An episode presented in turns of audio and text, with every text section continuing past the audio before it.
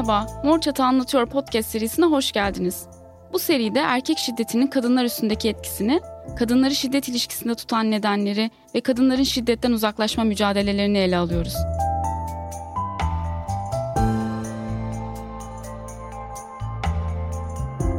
Merhaba, podcast serimizin bu bölümünde diğer bölümlerden farklı olarak iki kişi buradayız.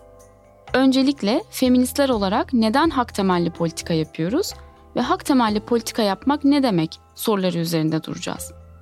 Devamında ise şiddetten uzaklaşırken haklarımızı bilmek ne işe yarar, bizi nasıl güçlendirir sorularını tartışacağız. Biz kadınlar için hukuk asla yalnızca mahkeme salonları, kanunlar, kararlar, çeşitli üst mahkemelerden oluşmuyor. Hukuk bu alanlar dışında sosyal bir gerçeklik olarak gündelik hayatlarımızın parçası. Durağan ve sabit bir yapıdan ziyade dinamik, değişen, dönüşen, yaşayan bir organizma. Erkekler tarafından güçlerini pekiştirmek ve kadınlara yönelik ayrımcılığı ve eşitsizliği meşrulaştırmak için kullanılabildiği gibi kadınlar olarak bizim için de önemli bir mücadele aracı. Sıklıkla başvurduğumuz hak söylemi de bununla benzer biçimde yasama organlarının sınırlarını aşan ve yine değişen dönüşen bir olgu.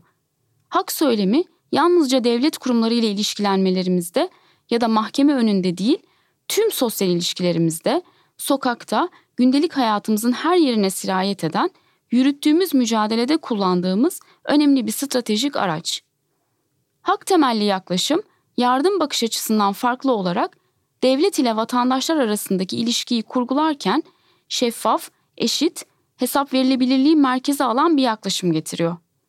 Devletin yükümlülüklerine vurgu yapıyor kadınların mağdur olarak sabitlenmediği bir yaklaşım getiriyor. Güçlenmelerini sağlamayı hedefliyor. Çünkü biliyoruz ki kadınlar mağdur oldukları için şiddete uğramazlar. Şiddet nedeniyle mağduriyet yaşarlar. Hiçbirimiz kurtarıcı ya da kurtulmuş kadın değiliz. Dolayısıyla şiddete maruz kalan kadınlar yardıma değil dayanışmaya, kurtarılmaya değil güçlendirilmeye ve kimi zaman da güçlerinin fark ettirilmesine ihtiyaç duyarlar. Şiddete maruz kalan kadınlara hak temelli yaklaşımla verilen destekler sayesinde kadınların şiddetin ya da şiddetin etkilerinden uzaklaşmak için ihtiyaç duyabilecekleri desteklere erişimlerinin sağlanması ve şiddetsiz hayatlarını kurmak için alternatif yaratılması hedeflenir. Erkekler kadınlara şiddet uygulamanın hakları olduğunu düşündükleri için şiddet uyguluyorlar. Erkek egemen toplum normları bu eşitsiz ve ayrımcı yaklaşımı yeniden üretmeye yarıyor kadına yönelik şiddeti olağanlaştırılıyor. Ancak biz feministlerin mücadelesiyle yüzyıllarca kadınların sadece kendi aralarında konuştukları, kendi hayatlarında çıkış yolu bulabilmek için mücadele taktikleri geliştirdikleri erkek şiddetine karşı bugün kamusal alanda artık yüksek sesle itiraz edebiliyoruz. Normalleştirilen ve olağanlaştırılan şiddete, baskıya ve ayrımcılığa karşı ses çıkarıyoruz bunu kadınların şiddetten uzakta bir yaşam sürme hakları olduğunu söyleyerek yapıyoruz. Oysa 70'li yıllara gelene kadar kadınların maruz kaldıkları şiddet sistematik bir hak ihlali olarak bile görülmüyordu ve kavramsallaştırılmıyordu. Örneğin bireyleri şiddetten koruyan normlar oluşturulurken kadınları en yaygın şekilde etkileyen ev içi şiddet göz önüne alınmamıştı. Kadınların yaşam ve vücut bütünlüğü gibi bazı temel insan hakları birçok toplumda açıkça ve sistematik olarak ihlal edilmesine karşın bu konular uluslararası hukuk metinlerinde ve insan hakları söyleminde göz ardı ediliyordu. Türkiye'de bağımsız feminist hareketin kamusal alanda, sokaklarda kalabalık biçimde gerçekleştirdiği ilk yürüyüşün 87 yılında yapılan dayağa karşı yürüyüş olması bu bakımdan hiç tesadüf değil. Daha sonra Mor Çatı'nın kurulmasına giden yolu açan bu yürüyüş, Çankırı'da bir hakimin bir kadının açtığı boşanma davasını reddetmesi üzerine düzenlendi. Hakim red gerekçesinde kadının sırtından sopayı, karnından sıpayı eksik etmeyeceksin demişti. Bu yürüyüş bu ifadeye karşı kadınların bir araya gelmesiyle gerçekleşti. Yoğurtçu Parkı'nda bir araya gelen ve dayağa karşı kadın dayanışması sözünü ve eylemini kuran kadınlar şiddetin görmezden gelinmesine, normal kabul edilmesine, hoş görülmesine, komşuların, iş arkadaşlarının, devletin ve kurumlarının erkek şiddetini hasır altı etmesine karşı ses çıkardılar. Ama burada önemli bir şey daha var. Kadınlar yalnızca şiddetin toplumsal olarak meşru görülmesi değil, hukuki mekanizmalar tarafından da savunulan, üretilen bir durum olmasına karşı da ses yükselttiler.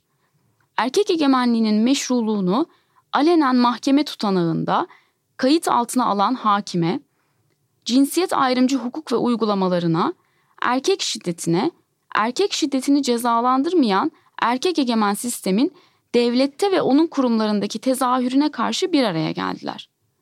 Bugün artık bu feminist mücadelenin ürünü olarak erkek şiddeti ve egemenliğine karşı gerek toplumsal hayatta gerekse de devlet ve kurumlarında değişimlere tanık olabiliyoruz. Kadın olarak devleti yasal düzenlemeler yapmaya ve var olan yasaları uygulamaya zorlayabiliyoruz. Peki Gülsun, şiddetten uzaklaşırken haklarımızı bilmek ne işe yarar? İstersen önce şiddet kadınlara ne yapar sorusu etrafında düşünelim. Şiddet kadınlara birçok açıdan etki eder ama esas etkilerinden biri kaynaklarımızı elimizden alması olur. Bunu şu şekilde açabiliriz. Kadınlar olarak bebekliğimizden itibaren bizi şekillendiren, kadın olmamızı sağlayan çeşitli baskı mekanizmaları haline gelen sosyalizasyon süreçlerinden geçiyoruz ve bu mekanizmalar altında yaşıyoruz. Bu baskı mekanizmaları din, toplumun normları ya da başka birçok şey olabilir. Ve bu baskı mekanizmaları çeşitli yöntemlerle işliyor. Fiziksel olabiliyor, psikolojik olabiliyor, sosyal ya da ekonomik olabiliyor. Simone de Beauvoir'ın dediği gibi kadın doğmuyor, cinsiyetçi bir ayrımla oluşturulan kadın oluyoruz. Kadın olmak her zaman bu baskı mekanizmaları tarafından şekillendiriliyor ve aslında bir kadın olarak özgür düşünme hakkımız elimizden alınıyor.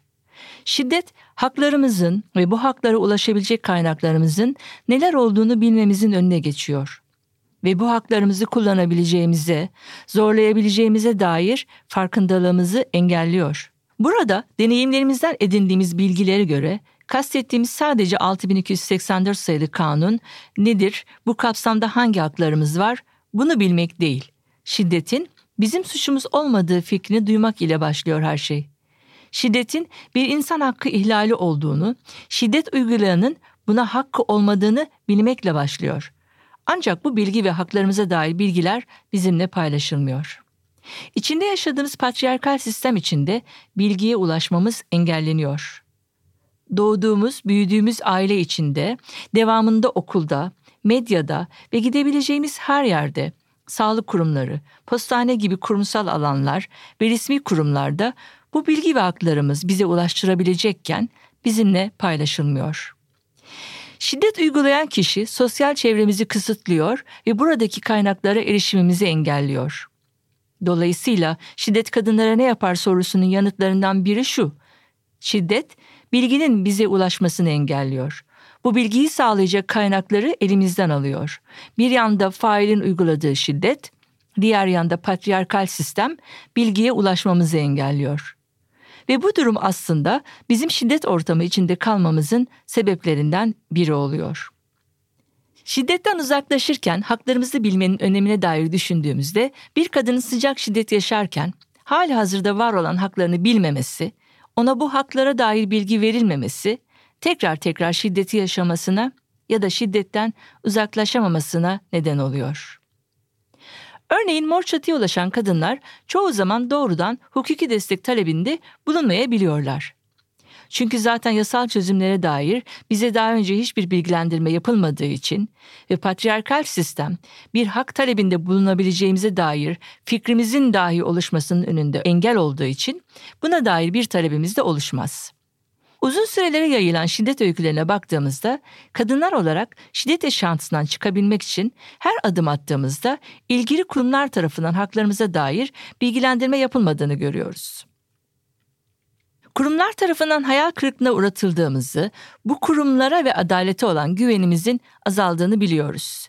Adli sistem içinde ön yargılı ve ayrımcı yaklaşımlarla yargılanmadan her türlü bilgiye erişimimizin olmaması da burada önemli bir etken. Örneğin 6284 sayılı kanun özelinde koruma kararı aldırmak gibi yalnızca en temel şeyler değil, geçici, nafaka ve velayet gibi detaylara dair haklar ki bunlar da temel şeyler ve hatta geçici velayetin neden önemli olduğunun bilgisinin de bize anlatılması daha sonraki süreçlerde tekrar bunu yaşamamızı önler. Zaten bu bilgiler bizimle paylaşılmadığı için tekrar tekrar şiddet yaşantısına çekiliyoruz ve bu süreçte şiddetten uzaklaşmamız gittikçe zorlaşıyor. Bir diğer soru ise şiddet nedeniyle ekonomik ve sosyal kaynaklara erişimimiz olmadığında hukuki destek ne anlama gelir? Her ne kadar ekonomik şiddet sadece paramızı el konması gibi algılansa da çok daha kapsamlı bir şey. Ekonomik şiddet bir şiddet biçimi olmasının yanı sıra kadınların şiddetle mücadelesinde ve şiddetin ortaya çıkarılmasında bir engel. Ekonomik kaygılarımızın olması şiddetten uzaklaşmamıza engel oluşturuyor.